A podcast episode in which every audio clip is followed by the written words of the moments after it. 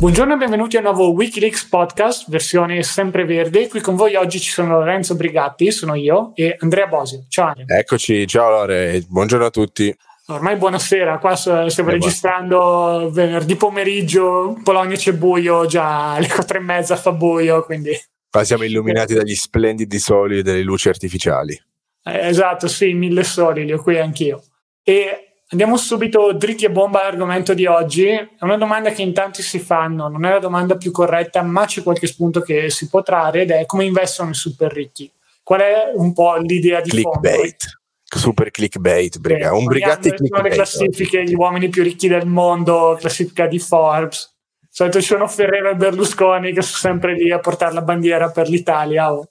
C'era Dai. anche del vecchio, poi purtroppo ci ha lasciati patrona di, di Luxottica. Di Luxottica. Comunque è una domanda che si fanno tanti perché pensano, eh, se le persone hanno tanti soldi, sicuramente sapranno anche come investirli. È un po' una falsa uguaglianza, abbiamo tentato di, di smascherarla tante volte, lo faremo di nuovo in questo podcast, però quello che vogliamo fare, più che ripetere magari alcuni concetti che abbiamo già detto, è anche di andare a vedere effettivamente se c'è qualche spunto utile. Abbiamo preso due o tre report, eh, uno recentemente eh, uscito dalla Bank of America è stato quello che ci ha un po' ispirato, poi ce n'è uno abbastanza famoso, Frank Knight Report, mm.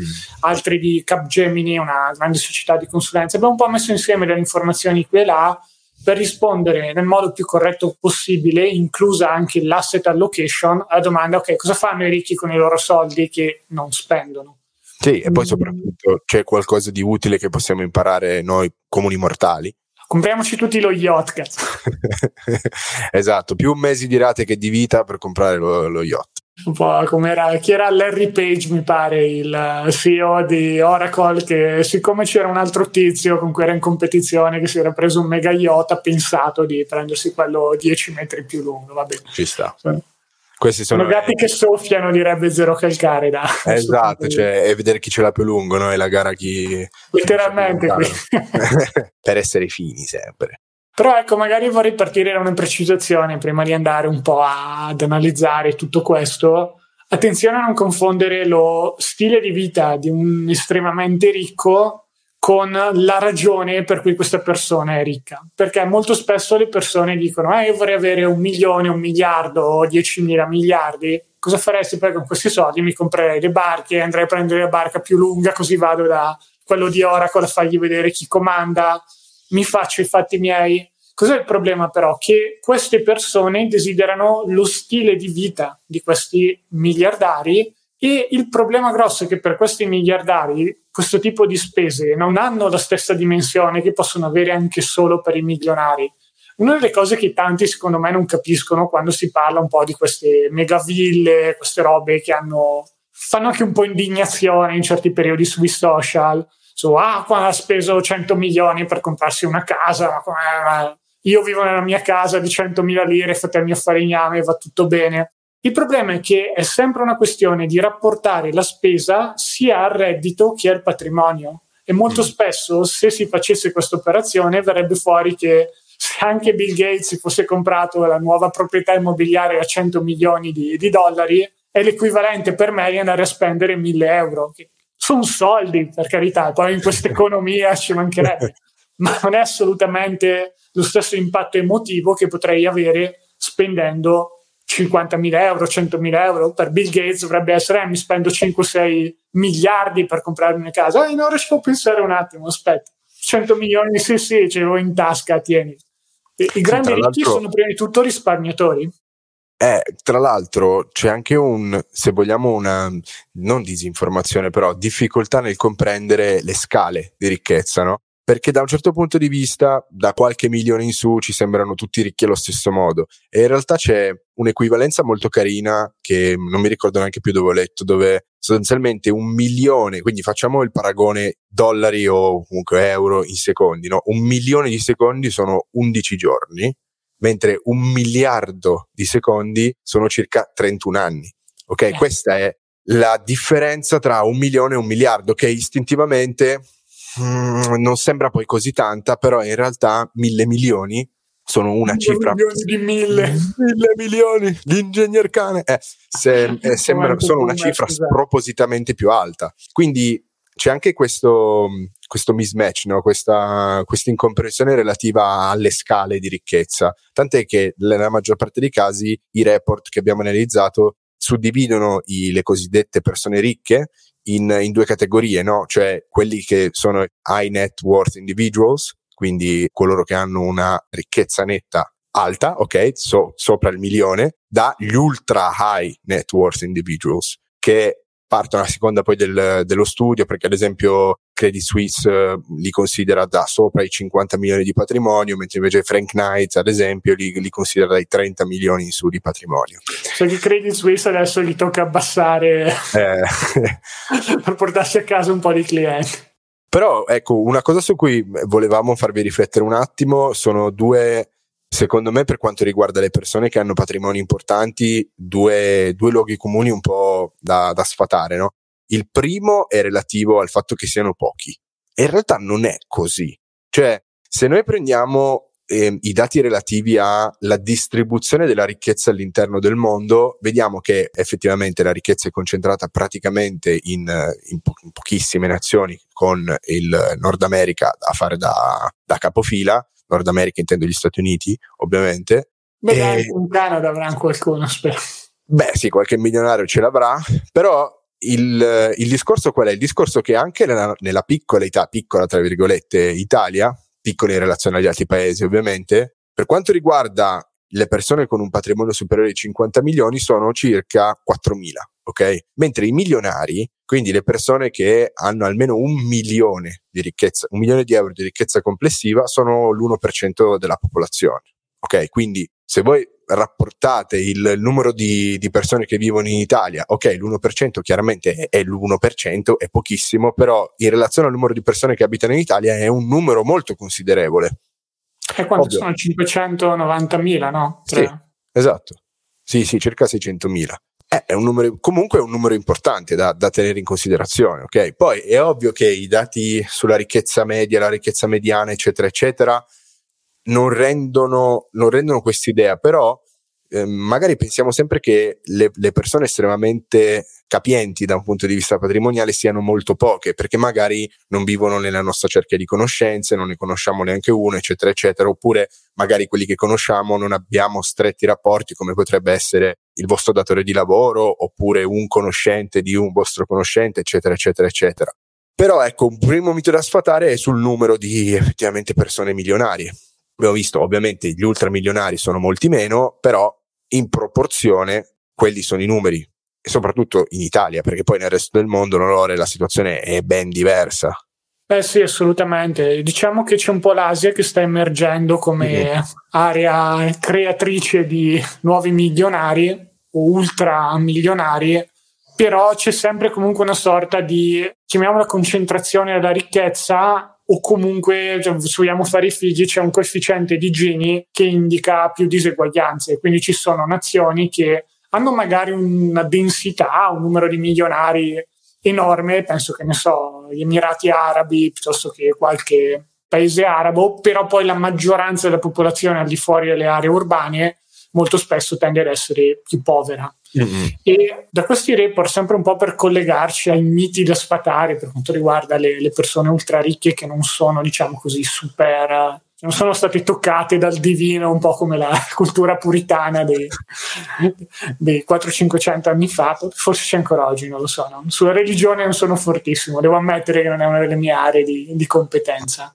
Un altro mito da sfatare è il fatto che, ok, siccome queste persone i soldi ce li hanno, allora sanno come investirli. E la prima cosa da dire a questo punto di vista, perlomeno nel mondo statunitense, questo in base all'ultima ricerca di Bank of America, molti di questi milionari, ultramilionari, si sono trovati o ad ereditare direttamente questa somma, quindi un quarto di questi nuovi, chiamiamoli così, ultra ricchi o ricchi, boh, un po', chiamiamoli ricchi per comunità, per non sì. usare sempre ultra ricchi sono trovati semplicemente ad ereditare, quindi il loro merito è stato, per parafrasare Warren Buffett, di vincere la lotteria dalle ovaie, sono usciti dal, dal posto giusto, mentre c'è un'altra percentuale molto importante, intorno al 50%, di persone che sono partite in condizioni comunque favorevoli. Mm. Dove cosa vuol dire partire in condizioni favorevoli? andiamo a prenderci qualcuno dei milionari, anzi degli ultramiliardari più famosi e più conosciuti. Un esempio classico può essere quello di Bill Gates. Era nato comunque in una famiglia benestante, quindi aveva già delle, un ottimo punto di partenza, non erano super miliardari, però gli ha permesso di frequentare un certo tipo di scuole, di essere a contatto con i posti dove avevano il primo computer in assoluto, quindi è stato uno dei pochi ad avere accesso a questo tipo di, di informazioni. Le, il rapper lo chiama come head start, partire un po' con il, con il, piede giusto, ma si vede che è comune a moltissimi altri. Anche Musk non è nato in una famiglia di morte e di fame, lo stesso vale per Zuckerberg, lo stesso Buffett. Suo padre era una, come si chiama, rappresentante del, che era un politico comunque sì. di medio-alto livello, prima vendeva azioni nel periodo in cui le azioni erano andate abbastanza bene, prima della crisi del 29. Sono tutte persone che sono partite con una sorta di privilegio, per usare una parola che viene usata tanto oggi, quindi c'è stata una componente anche lì di fortuna. E i cosiddetti self-made men, quelli che si sono fatti da soli, a livello di milionari, rappresentano una parte comunque molto piccola, un 25%. Uno può dire che è già il 25%, okay, però è un modo per dire attenzione che molto spesso degli elementi di successo, di guadagno, forse più in ottica capitale umano, mm. quindi ma anche investimenti, arrivano da situazioni che non sono per definizione replicabili dalla maggioranza delle persone. E tra l'altro non lo diciamo con invidia sociale nei confronti di, questi, di queste persone, cioè sono dati oggettivi, ok? Cioè poi per carità, io no, Lore, io e te penso che ci possiamo ritenere mediamente fortunati, forse anche sopra la media, comunque abbiamo potuto avere accesso a un'educazione secondaria certo. superiore, eccetera, eccetera, cose che mol- opportunità che molte persone non hanno potuto cogliere nella loro vita e che non coglieranno mai. Quindi sì, è sempre un po' il classico discorso, lo fa anche Taleb, sul diventare addirittura super ricchi. Perché Taleb dice ok, se si fanno un certo tipo di professioni, come che ne so, il dentista, è più facile prevedere, diciamo così, il futuro finanziario, a meno che non arrivi il, domani il robot che sostituisce il dentista e allora tutti i dentisti smettono di fare business. Ma al di là di queste possibilità, anche abbastanza boh, lontane per quello che mi pare di vedere, altrimenti un dentista ha ragionevoli possibilità di diventare milionario se fa il suo lavoro, investe bene, si espande un attimo e così via. Viceversa ci sono dei tipi di professioni come l'imprenditore in cui c'è una varianza molto più marcata. C'è un sacco, c'è un cimitero degli elefanti di progetti di business falliti, imprenditori che hanno messo tutto su un'idea che poi non ha funzionato, però dimenticati un po', survivorship bias, mentre vengono sui giornali e si trovano costantemente nella classifica dei super ricchi, le persone che hanno preso dei grossi rischi avevano comunque delle capacità e in più hanno avuto quel pizzico di fortuna nei momenti decisivi che ha pagato. Quindi ecco, eh. una prima lezione dei super ricchi è siate fortunati, però non so come si possa applicare. Eh no, è quello sulla replicabilità stessa del successo. Tu tutti i, i, dati che abbiamo in realtà non tengono conto appunto del cimitero dei, dei progetti defunti, no? Questo perché? Perché fondamentalmente non sono di ispirazione, o almeno nella testa dei, dei media, non sono di ispirazione, nella testa in realtà di chiunque, non sono di ispirazione i progetti falliti da un certo punto di vista perché non vendono, banalmente, non vendono copie, non vendono il sogno del raggiungere il successo, fare grandi cose, eccetera, eccetera, e quindi fondamentalmente non gli viene dato spazio. Eh sì. Ok, fine del momento demotivational. Cioè, se avete grossi progetti, comunque ci sono mille modi per guadagnare in esperienze, i soldi non sono tutto. Non preoccupatevi, provateci lo stesso, ma occhio non. Cadere nella cultura del boh, sogno americano 2.0, dove basta crederci forte, forte, ce la si fa. È più difficile di così, ci vuole tanta perseveranza e un po' di fortuna nei punti giusti. Però vabbè. Un altro dei trend emerso da questi report è che a quanto pare i giovani più ricchi stanno investendo in modo diverso rispetto alle generazioni precedenti. E qualcuno dice, ah, quindi c'è un cambiamento epocale? Boh, vediamo. Prima di tutto di che cambiamento stiamo parlando? A quanto pare c'è molta più attenzione alle tematiche ambientali e qui di nuovo si apre un po' quel discorso su cui noi siamo un po' non molto convinti, nel senso stanno, è un modo forse, punto di domanda, per spingere questi investimenti ESG, investimenti sostenibili. Abbiamo dedicato un podcast a parte, li abbiamo un po' smontati e ci sono molte fonti autorevoli che li ritengono al momento perlomeno più una sorta di trovata di marketing che di effettivo sistema di controllo e gestione di quella che può essere la sostenibilità ambientale o sociale di progetti o imprese, però a livello perlomeno di dichiarazioni gli investitori più giovani si dichiarano più attenti a questo tipo di problematiche.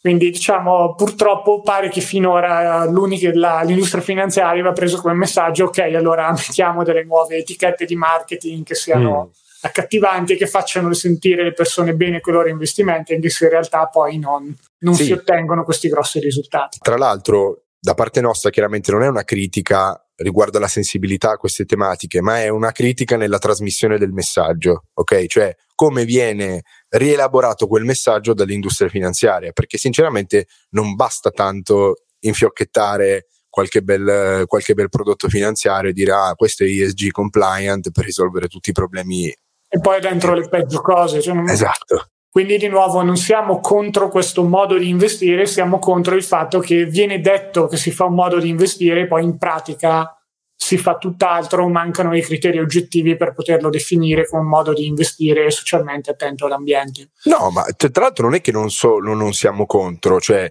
da un certo siamo punto favore, di vista... Se ci fosse, esatto, cioè, no da un certo punto di vista l'investimento riflette, deve poter riflettere anche le proprie preferenze individuali in termini valoriali. Quindi se c'è un modo di tradurle efficacemente e soprattutto correttamente senza travisarle e senza cavalcare magari la moda del momento, ben venga. Il problema è quando diciamo c'è un, un, bel pacchetto fuori e poi dentro c'è, c'è, il pacco, ok? C'è il mattone. C'è esattamente quello che si può trovare nell'investimento tradizionale, solo che però gli è stato messo un po' come mettere il rossetto sui maiali, no, adesso è più bello, costa un po' di più, però stai difendendo l'ambiente, ecco. Sì. Questo tipo di messaggio non, non, ha senso e viene fatto proprio per predare su dei, delle ottime, diciamo così, spunti di partenza nel cercare di voler salvaguardare il posto dove si vive, personalmente mi sembra una buona idea.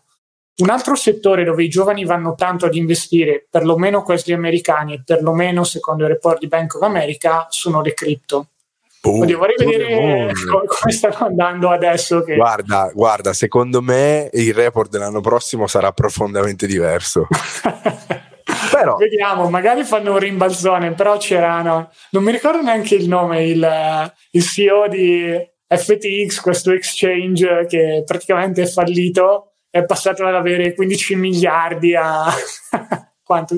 Cioè, cioè 50 milioni o roba del genere. In un, in, in un giorno meno 95. Ma tu dici Bankman Free, eh, come si chiama? Ah sì, che quel nome assurdo. Che ah, Bankman Free. come io frodo la banca, una roba incredibile. Sì uomo di banca fritto, fried.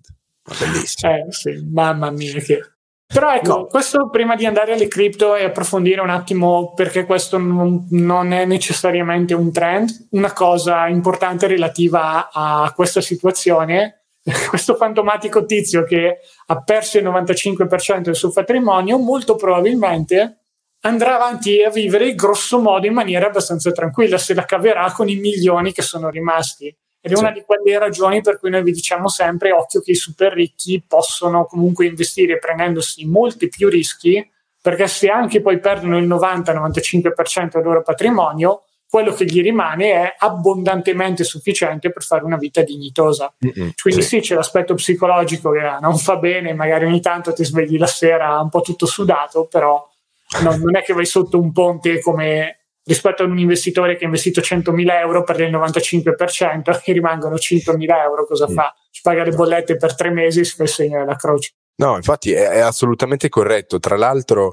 tutte queste classifiche e le classifiche in generale sugli ultramilionari o i più ricchi della Terra hanno questo peccato originale che poi in realtà non è un peccato originale perché se ci pensate bene la, la maggior parte della ricchezza di queste persone è di fatto immobilizzata, ok? Perché? Perché voi immaginatevi Bezos che iniziasse a vendere pesantemente eh, le azioni di Amazon. Vendo, vendo, vendo, vendo, per da un certo punto di vista passare alla cassa, no? Sinceramente per gli investitori, a parte che eh, per quanto riguarda gli, diciamo, alcuni ruoli apicali nelle, nelle grandi aziende quotate, chiaramente ci de- devono essere comunicati alla SEC le operazioni di vendita sì, e di acquisto, quindi c'è un, proprio un piano, sono dichiarati queste, queste operazioni però immaginate che qual è il segno che darebbe se uno iniziasse a liquidare pesantemente la propria partecipazione alle, all'interno della società che ha contribuito o che ha fondato da zero cioè non è un, buon segnale per gli investitori. No? Se... Diciamo che in teoria l'insider selling potrebbe essere un campanello d'allarme, infatti molto spesso chi tenta di analizzare questo tipo di operazioni su acquisto di azioni singole le tratta, se c'è una qualche forma di acquisto è molto probabilmente un segnale positivo perché con i soldi ci si può fare qualsiasi cosa se questa persona, direttore, CEO, CFO, chi per loro ha comprato, vuol dire che ha qualche informazione non ancora di dominio pubblico per cui pensa che esatto. la, l'azione andrà bene nei prossimi mesi. Quindi quello tende a essere più un segnale di acquisto di solito, a meno che non ci siano di nuovo de, degli schemi strani, qualcuno che utilizza diciamo, la conoscenza di questo per far sembrare una, un'azione meglio di quello che è. Ma di solito, boh, senza fare troppo complottismo, è più probabilmente un segnale positivo che negativo. Quando c'è invece una vendita fatta, diciamo, da questi insider, può essere un segnale negativo, come diceva Andrea, ma si manda un po' il segnale che non c'è fiducia nell'azienda, c'è qualcosa che andrà storto, anche se il mercato pensa che andrà tutto bene, forse si sa che il vento gira in un altro modo, oppure molto semplicemente può essere la vendo perché mi servono soldi per altro. Esatto, Infatti esatto. a me faceva sorridere come a rotazione uscissero gli articoli su oh, Zuckerberg che vendeva azioni di meta ah sì, lo sapeva, ha preso i massimi, eh, però sta continuando a vendere dei piani programmati.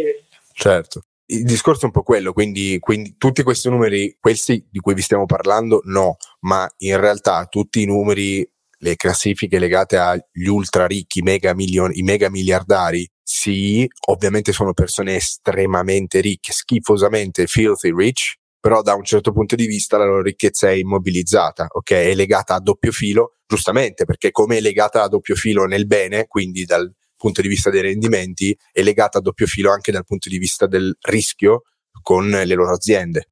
Assolutamente sì. E per tornare un po' al discorso sulle cripto, è davvero l'inizio del nuovo paradigma di investimento che adesso tutti i nuovi giovani ricchi vanno a investire nel mercato cripto.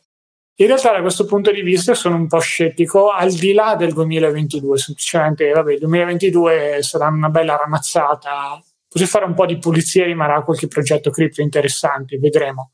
Però uno degli aspetti più interessanti del, da questo punto di vista è che molto spesso, e questo ci si può arrivare anche a logica, chi è molto ricco ed è giovane ha seguito dei percorsi particolari anche il famoso dentista visto prima non è milionario a 25 anni dopo due anni certo. che esercita. Deve essere finita questa persona in determinati canali e essere stata esposta a un certo tipo di industrie. Qual è stata l'industria che ha creato un sacco di valore negli ultimi 5 anni? Quella delle cripto, dove con valore qui intendo proprio soldi, non valore monetario reale. Esatto. Dove... esatto, onestamente io ne vedo tuttora gran poco, poi vabbè.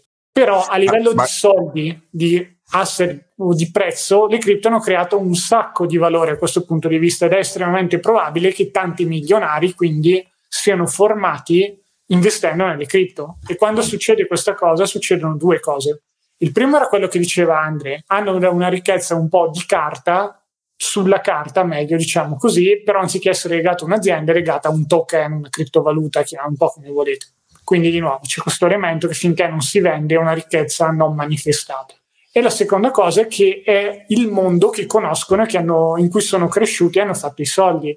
Che incentivo hanno quindi ad andare a cercare rendimento in un altro mondo, come può essere quello azionario di altri tipi di valute, quando viene promesso un rendimento che a tanti fa può dire, eh, vabbè, 7% all'anno, ma boh, no, non è poi così tanto quando con le cripto ho fatto il 3000% in due giorni comprando Shiba Inu che l'ha scritto il mio amico su quindi c'è un po', secondo me, questo sfasamento dovuto al fatto che il mercato cripto ha delle fasi di bolla molto pesanti, poi scoppiano, il prezzo ritraccia tanto, alla fine un po' di valore rimane.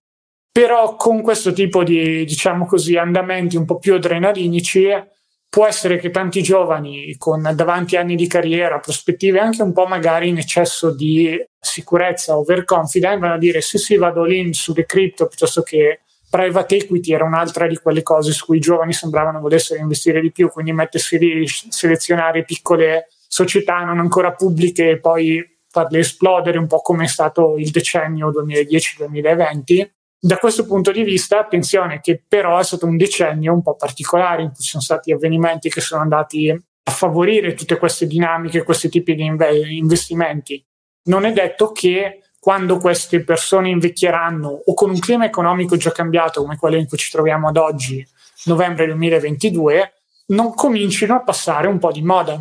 Poi mm. potrebbero ritornare, possono comunque avere tanto valore. Le vie sono infinite, ma è estremamente probabile che non, non, sia, diciamo così, un nuovo paradigma su come investire, ma sia più come un probabilmente quei tre gatti che avevano i milioni a, a 30 anni li hanno fatti venendo da questi settori e quindi sono più propensi ad investire in settori di questo tipo.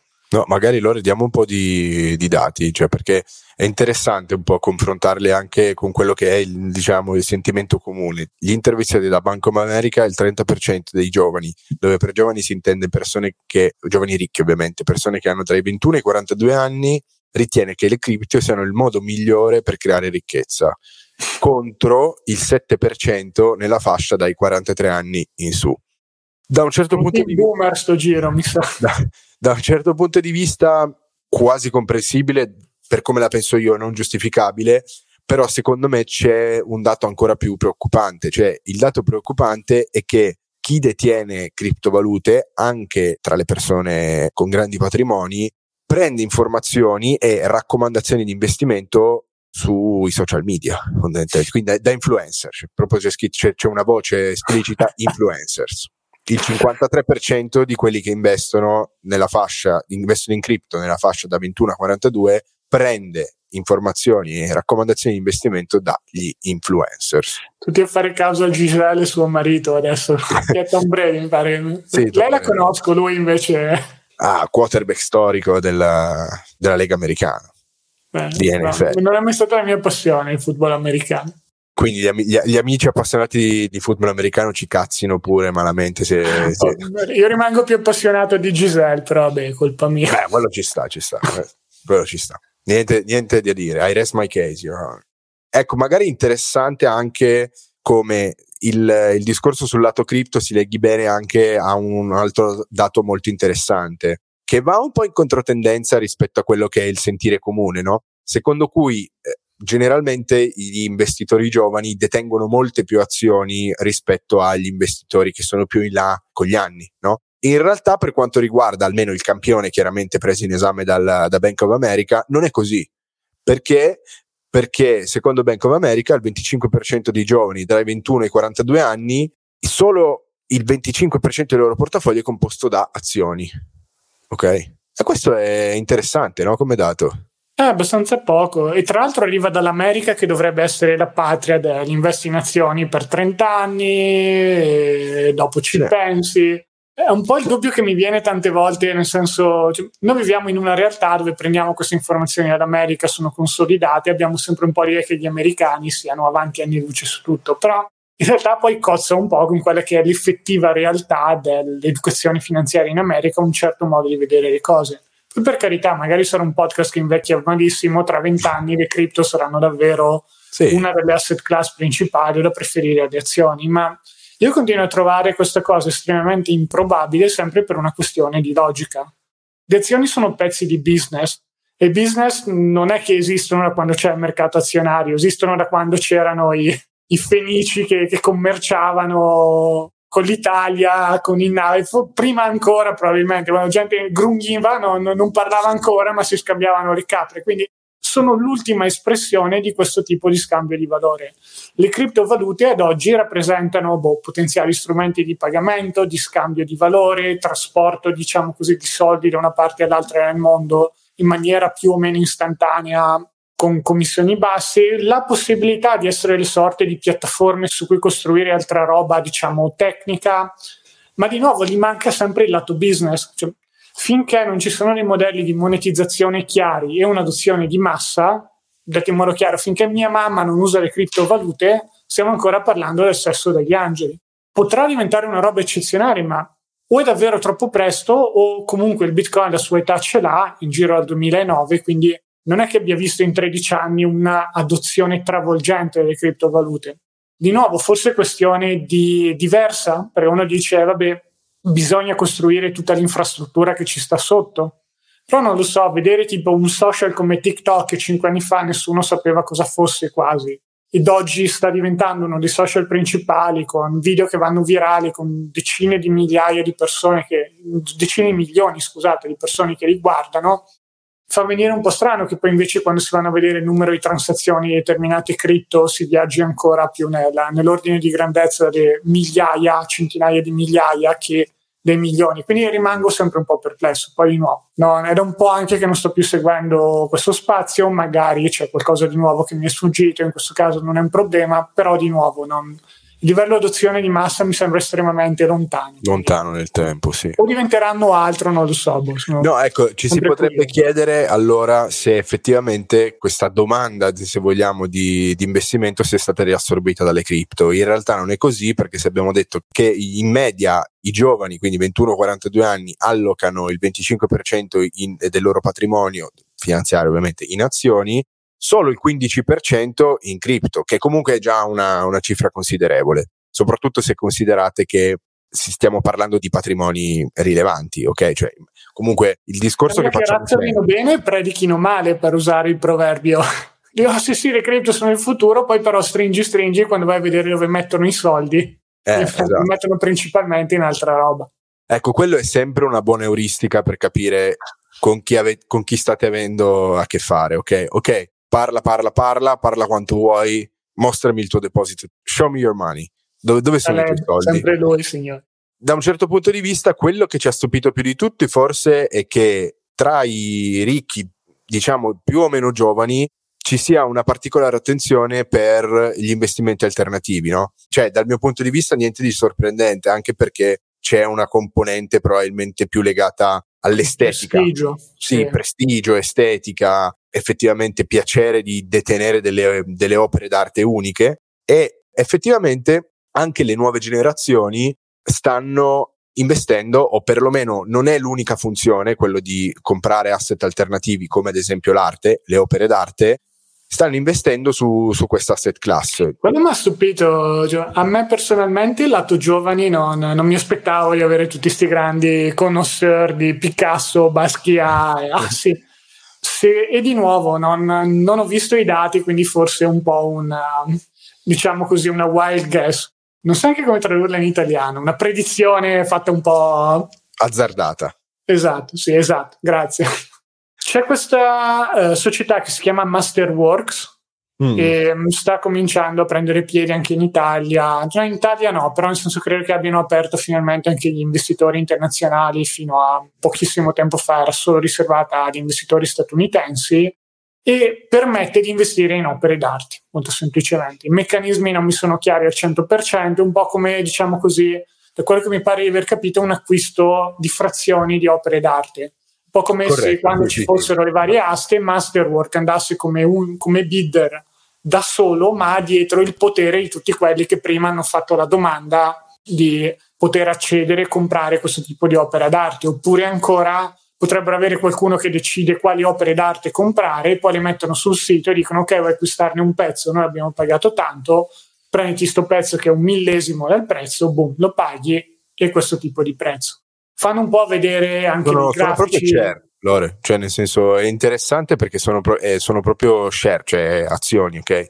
Quindi ah, okay, eh, c'è, so c'è, mas- c'è, Masterwork che compra effettivamente l'opera d'arte, quindi cacciano i soldi loro, dopodiché fanno una, una sorta di offerta, ma in realtà non è neanche un, crowd- un crowdfunding perché eh, passa proprio per la secca. Adesso io non so proprio nel, nel dettaglio come funziona, però emettono delle azioni che consentono di acquistare appunto un, un pezzettino del, dell'opera. Ah, stai parlando di un NFT quindi? No. Ops, no.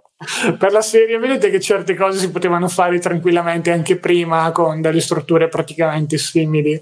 No, e poi... Questo dovrebbe essere uno user case perfetto degli NFT, più, più perfetto di così si muore. No, perché tra... sa perché Master uh, Wars non li ha adottati, ci scrive. No, il discorso è che Masterworks chiaramente consente di investire in arte con finalità, cioè chiaramente è speculativa in questo caso, esatto. quindi non è legata, non c'è neanche l'elemento di unicità della detenzione come potrebbe esserci sugli NFT, ah, perché effettivamente tu, tu, effettivamente, tu, effettivamente, stai comprando delle, delle azioni che si chiamano shares, in realtà non sono proprio azioni, però stai comprando delle azioni, quando il dipinto verrà venduto da, da Masterworks, tu avrai diritto ai tuoi, tuoi profitti. Oh, ti fai la exit alla grande, esatto. subito speculatore su, sull'opera d'arte. Ecco, tutto sto pippone per dire che secondo me i giovani che investono in arte hanno un account di Masterworks. Probabile, sì. Poi, tra l'altro, da un certo punto di vista è carino perché hanno creato un mercato secondario dove è possibile comprare e vendere share di quelle, di quelle opere d'arte. Non lo so, Rick, nel senso, c'è proprio scritto con un bel asterisco: Masterwork non assicura la liquidità del, del mercato secondario, ovviamente, perché non può. Strano no, vabbè, cioè, lo trovo un'iniziativa molto interessante, è un tentativo di portare liquidità o dare accesso a una di quelle asset class che storicamente erano riservate ai super ricchi, quindi forse uno di quei casi di vera democratizzazione della finanza, tra virgolette, se possiamo chiamarla così. Dall'altro lato, a costo di fare il boomerone fan di, di Warren Buffett, continuo a faticare nel vedere un, um, un qualcosa, diciamo così, di nazional popolare adatto per tutti, molto semplicemente perché le opere d'arte non sono in grado di generare nessun cash flow. Quindi le dinamiche di prezzamento piuttosto che di diminuzione del valore di un'opera d'arte dipendono dalle mode, da determinate logiche che sono di nuovo conosciute ed utilizzate da un piccolo gruppo di insider. Mm. Quindi è uno di quei casi in cui sì, sì, è vero, con la democratizzazione della finanza puoi andare effettivamente a metterci dentro i tuoi soldi, ma in pratica sei il pesciolino rosso che nuota con uh, lo sciame di pesce cani intorno ed è ancora una situazione più difficile rispetto ai mercati finanziari, perché da certi punti di vista uno che si acquista un ETF è un po' come sì, sono un pesce rosso che nuota insieme ai pesce cani, però sono, siamo tanti pesci rossi insieme, stiamo quasi diventando un branco di piranha o comunque c'è una sorta di protezione che è diversa perché comunque dici ok compro un ETF prendo quello che fa il mercato non voglio fare previsioni non voglio fare nient'altro. Indici di questo tipo su un asset class come le opere d'arte non esistono. E se esistessero non è detto che porterebbero a casa i rendimenti di cui si parla oggi perché poi magari si scopre che è solo il 10-15% di opere d'arte che viene stravenduto, il resto sì. sono un sacco di ciofeche che poi non, se aggregate in un modo corretto, il risultato finale potrebbe non essere soddisfacente. Poi non è chiaro, non, non ho visto bene i dati a riguardo, magari a questo punto di vista ci sono degli studi un po' più approfonditi. Però mettiamolo così, finché non c'è la possibilità di acquistare una sorta di equivalente di ETF o comunque un bel pacchetto di opere d'arte, il rischio che ti rimanga fuori l'unica che ha valore tra le 20-30 che hai acquistato e che effettivamente se quella che ti permette di portare a casa la pagnotta è altissimo. È come fare i venture capitalist, ma con i quadri anziché con le aziende. Certo. Boh, poi c'è un altro discorso, Lore, nel senso, da questo punto di vista, penso che ci siano determinati acquisti che perché io li tratto come acquisti fondamentalmente, cioè chi investe in arte da un certo punto di vista deve fare, il, deve fare pace con, con se stesso nell'accettare che è un acquisto emotivo se non è legato eccessivamente, cioè se non è legato eccessivamente a voglia di speculare, cioè io lo compro quell'oggetto, quella scultura, quel dipinto solo perché penso che un domani si apprezzerà, io penso che abbia un valore, diciamo, personale, estetico diverso. Ah, da, sì, sì, cioè, però diventa più bene di consumo in pratica, esatto. godi del fatto di avere il quadro appeso a casa tua. Esatto. Quindi da un certo punto di vista è perché effettivamente quando raggiungi delle determinate somme ti puoi permettere dei, dei lussi più o meno sfrenati che la maggior parte delle persone e entra anche in gioco quell'elemento di collezionismo, no? Cioè io sì, voglio sì. avere un pezzo che ha tiratura limitata, che ce ne sono pochissimi, perché è uno status symbol anche. Su quello sono pienamente d'accordo, ognuno può usare i soldi come vuole, basta solo che poi mi sia spacciato un investimento che fa meglio al mercato azionario americano. Questo dice Massimo, lo dico un po'. Vedremo, io ho i miei dubbi. Vediamo adesso che stanno tracciando meglio, un po' più quantitativamente, se questa cosa regge oppure no. Quindi, se vogliamo dare qualche, ecco, questo è, la, è il classico esempio che non bisogna prendere da, da, dalle persone estremamente ricche, perché un conto è una persona che ha un patrimonio molto vasto e si può permettere di dilapidare, ok? parte del proprio patrimonio in, in, spese, quindi beni di consumo di lusso o con valore artistico, un conto è cercare di investire nel mercato dell'arte per tirare fuori un, un rendimento che sia superiore eh, rispetto ad altri investimenti. È la solita è... cosa, se siete insider probabilmente ci riuscite, ma non dobbiamo venirvelo noi a spiegare, certo. sapete già, state già facendo i soldi probabilmente. Se invece volete fare, ah sì, cioè, ci è riuscito anche il mio amico, adesso ci provo anch'io, occhio. Esatto. E questo è un altro di quei settori non regolamentati, quindi truffe. Sì, tra l'altro, o se, non ha, o se non altro, limitatelo a una percentuale esiguissima del vostro patrimonio. Cioè, Assolutamente, cioè, sì. la, soli- la, solita per la speculazione non più del 10%. No? Esatto, magari se avete 50.000 euro non compratevi il Rolex da 25.000 euro, ok? Eh, Basquiat invece, una frazione di un Basquiat. No, non compratevi neanche quello. Dai. Aspettate ancora un attimo. E quando arriva il primo milione per festeggiare, vi comprate la, la frazione del Basquiat. Andiamo avanti. Stavo guardando Uh, sì. alle altre cose che avevamo in scaletta, una delle cose buone che secondo me fanno esatto. i ricchi è l'avere un testamento o comunque mettere ordine in quella che è la pianificazione successoria. Mm-mm. Di nuovo, ci possono essere situazioni più o meno complesse, su questo dovreste averne un'idea, perlomeno voi. Parliamoci chiaro, quando è morto mio padre, ad esempio, purtroppo eravamo solo in due eredi, non c'era nessun altro, ci conoscevamo tutto, no? si poteva quasi fare anche senza testamento e non sarebbe morto nessuno. Invece, per quanto riguarda certe situazioni con, che ne so, fratelli, sorelle, società controllate, chi subentra dopo, situazioni di questo tipo, una pianificazione successoria è fondamentale. Semplicemente anche solo chi ha immobili e più persone che devono ereditare, ecco. Lì è già, diciamo così, sufficiente come segnale per andare a fare una buona pianificazione.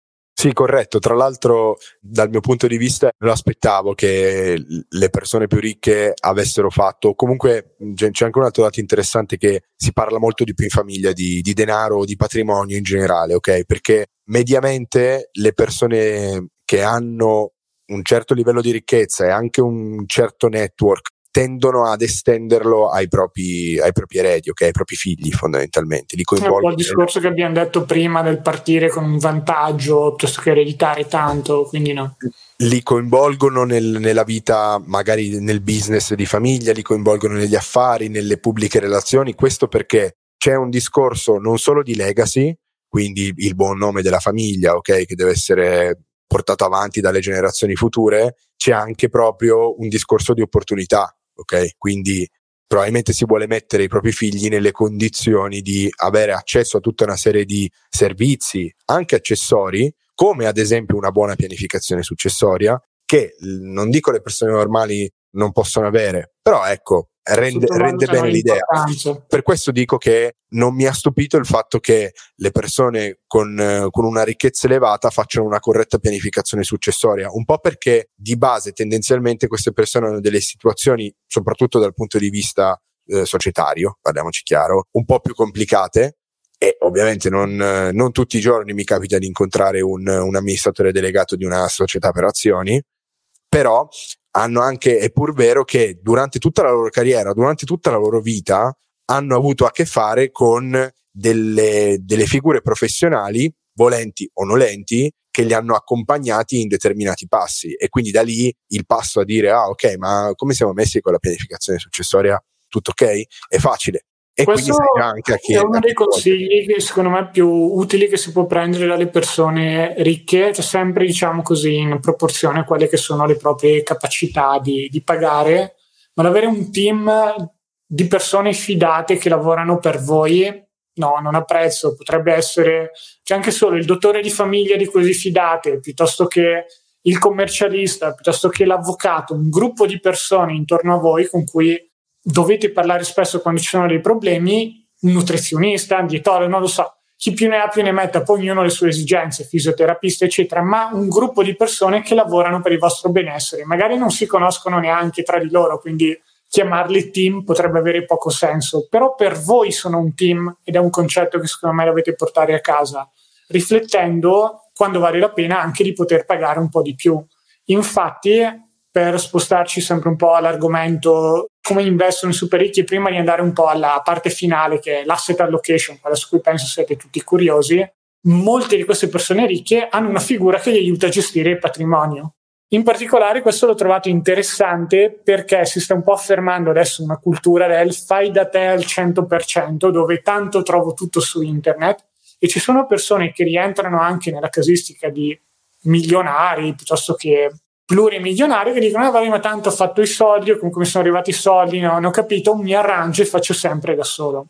Non sono scelte necessariamente sbagliate. Attenzione, ad esempio, i miei soldi me li gestisco già solo, però vabbè, sono anche consulente finanziario indipendente, lo facevo anche prima, però nel senso sono anche tra l'altro Lore, ci, ci, confrontiamo tra di noi. Cioè, assolutamente me, una delle cose che mi sono detto è dovessi arrivare a 50 anni 55 anni non so se avrei ancora voglia di star dietro così tanto come sto facendo adesso il mio patrimonio preferirei a quel punto avere una persona di cui mi fido, poi fare tipo dei meeting, boh, bimestrali, mensili, quello che è, fare due parole per discutere la situazione e poi concentrarmi su altro. Perché molto spesso quello che succede in questi casi è che ci sono persone che hanno magari anche dei business, però poi siccome non vogliono delegare nulla, non vogliono neanche appoggiarsi a un prodotto come può essere Planix che eh, semplifica, automatizza molte delle parti e rende effettivamente l'investimento autonomo possibile senza spendere ore e ore di tempo, bastano boh, un un'ora al mese una volta che è tutto pronto. Chi non usa queste cose poi perde del tempo che potrebbe dedicare al suo business, deve stare magari 3-4 ore a decidere che ETF comprare, piuttosto se vale la pena ribilanciare o meno, mentre quelle stesse 3-4 ore potrebbero aiutargli a, se fosse un imprenditore, chiudere un affare magari anche da milioni. Ed è un modo un po' strano, nel senso si va a, um, sempre a prendere quello su cui si vuole avere il controllo più immediato, dimenticandosi poi che delle volte avere un professionista valido, un sistema valido come quello di Planix, può far risparmiare un sacco di tempo che poi può essere reimpiegato volendo anche per far crescere il proprio patrimonio. Oh, Quindi i super ricchi questo errore non lo fanno molto semplicemente. Sì, ma anche banalmente soldi, cioè il discorso è che c'è un costo opportunità in qualunque attività noi facciamo durante la giornata, ok? Vabbè, al, al di là dei deliri sul costo opportunità, ho, iniziato a sentire pure persone deliranti che dicono che c'è un costo opportunità nel sonno. E cosa vuoi fare? Non vuoi ah, dormire? Ah, sì, eh, vabbè. quella che si è laureata. Vabbè, vabbè. Allora, tralasciando quelle persone lì, effettivamente è vero. Le persone che guadagnano cifre importanti in un anno non hanno alcun problema a delegare determinate attività, anche se agli occhi di, di un profano possono sembrare delle cifre spropositate. Ok, ma tanto se io quella cifra, l'equivalente che pago per la gestione dei miei investimenti, la guadagno in un mese, ma dove sta il problema? In un mese, in una settimana, ok? Dov'è il problema? È chiaro che non è un discorso che possono fare tutti. E cioè io stesso non potrei, non, non potrei, pagare un servizio di questo genere. Cioè, Voi Andri ci sono, no. mi raccomando. a parte che non, non avrebbe senso. Arriva, facciamo lo sconticino, dai, a parte che non avrebbe senso. Però dai, ci siamo capiti sul discorso, no? Da un certo punto di vista i ricchi apprezzano anche la relazione umana, no? Perché in controtendenza anche rispetto a quello che si vede relativamente al mercato del risparmio gestito, no? che sembra che i robo advisor devono, il fai da te i robo advisor devono prendersi tutto il mercato. Ma in realtà non è così, cioè perché le persone con una ricchezza elevata preferiscono nel 75% dei casi affidarsi a una persona in carne ed ossa, ok?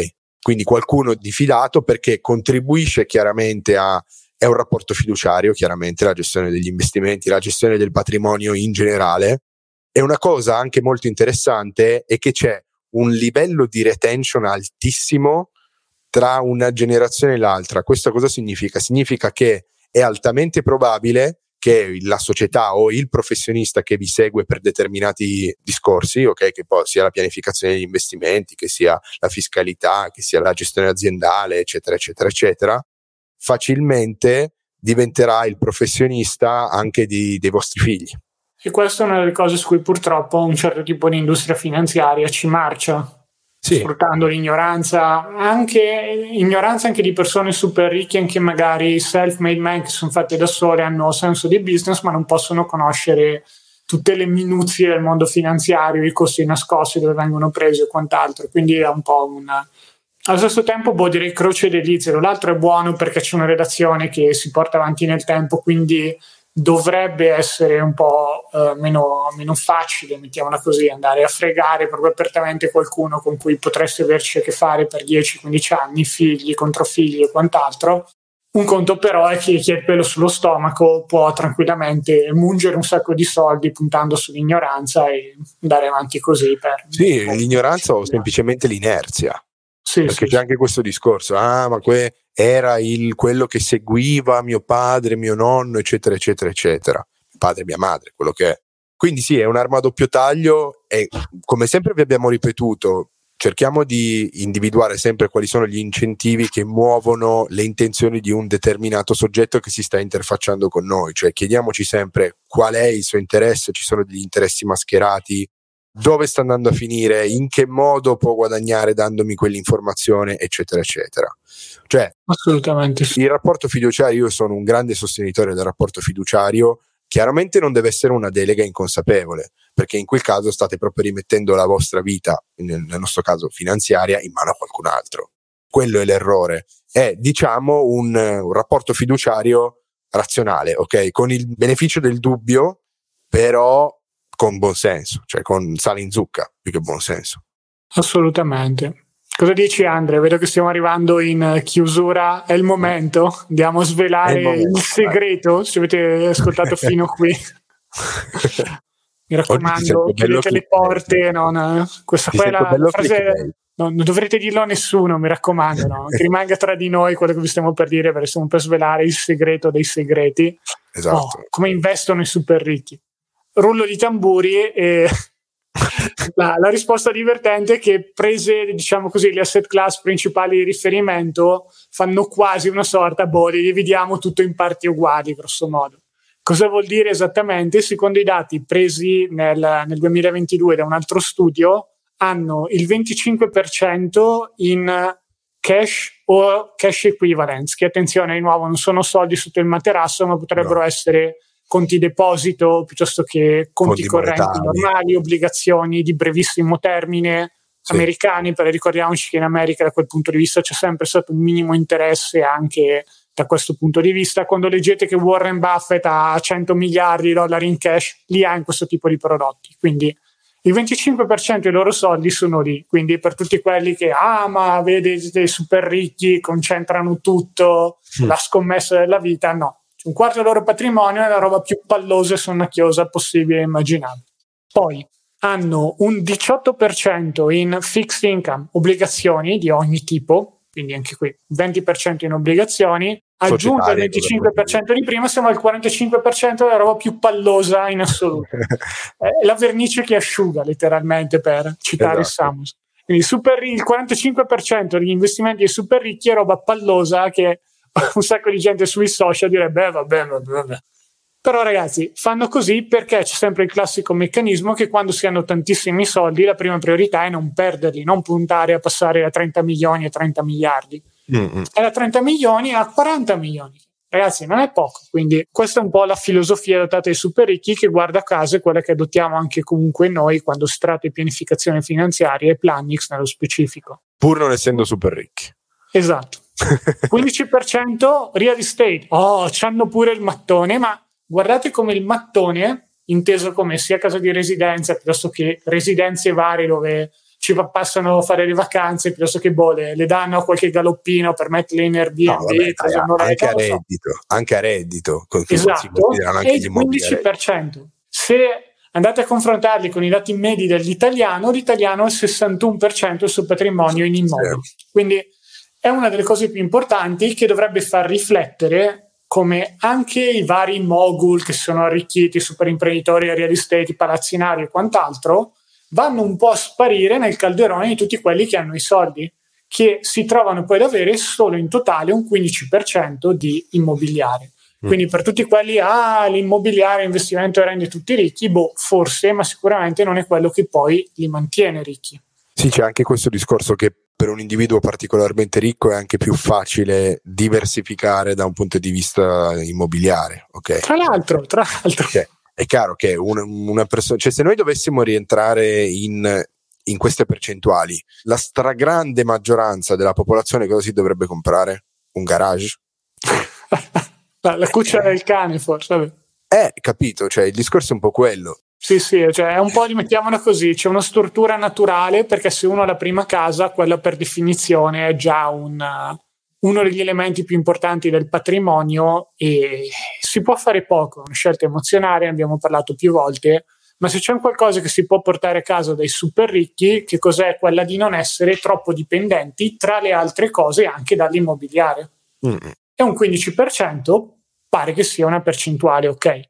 In più c'è un 30% in equities, che possono essere azioni. Qui purtroppo è il classico problema che non, non sì, si può determinare quante siano azioni di società quotate che probabilmente molti super ricchi possiedono in quanto sono loro aziende, quindi le hanno fondate e hanno le loro azioni, e quanti siano che ne so, ETF piuttosto che portafogli di investimento costruiti per loro. Sì, o non sappiamo mm, in realtà, ah no, in realtà lo sappiamo, nel senso perché ad esempio il private equity non rientra in equity, uh, gli hedge fund, eh, quote in hedge fund non rientrano in equities, quindi...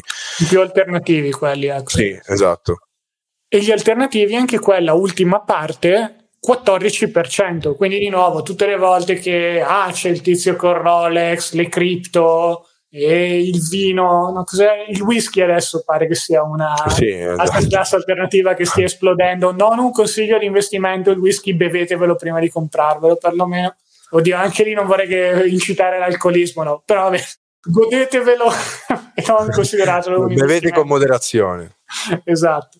Però è il 15%, stiamo parlando anche qui di una parte minoritaria del loro patrimonio. Mm a voler sì, guardare per... bene, se volessimo proprio tirare l'acqua al nostro mulino, diremmo, vedete, investono nelle azioni, quindi l'azione, le azioni sono l'asset class che dovreste andare a comprarvi. Però siamo stati i primi a dirvi attenzione che c'è un po' questa possibilità che alcuni ricchi abbiano azioni di aziende quotate che erano prima loro e questo farsi un po' i dati. Sì. Ma è comunque interessante notare come sia davvero un po', un po' e un po'. C'è magari un pochino più di tilt, un po' di più di equities, quindi di azioni, ma il resto è quasi diviso in parti uguali. Sì, quindi... tra l'altro poi con, con, le disproporzioni che abbiamo visto prima tra giovani e, e, e diciamo sì, sì, sì. milionari un po' più, un po più avanti con, con, l'età.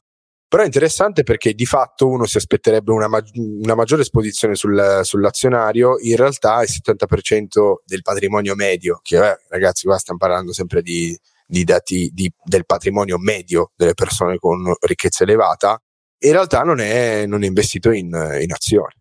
A me ha sorpreso più la percentuale grossa di cash and cash equivalent. Quindi tutta questa mm, liquidità o semi-liquidità mm. ferma così, cioè, alla faccia di tutti quelli che dicono eh, ma con l'inflazione sono dati presi nel primo trimestre 2022 questi, quindi sono molto recenti, c'era già un, un sintomo di inflazione, sì. Era, cioè, nonostante guardate come sono preoccupati i super ricchi de, dell'inflazione. 25% della loro roba in... E questo come si potrebbe spiegare? Mm, in realtà non lo sappiamo con certezza, possiamo fare delle ipotesi più o meno educate.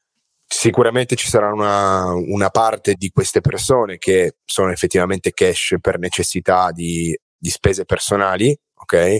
Qualcun altro semplicemente sta aspettando di utilizzare questo cash per, per altre opportunità ok? Magari c'è proprio qualcuno Impiegato. che è arrivato al livello che eh. voleva raggiungere di ricchezza e fa, oh, questo è il mio livello di liquidità che mi fa stare bene, io ci dormo bene la sera, ho già i milioni, che cazzo me ne frega di fare i miliardi.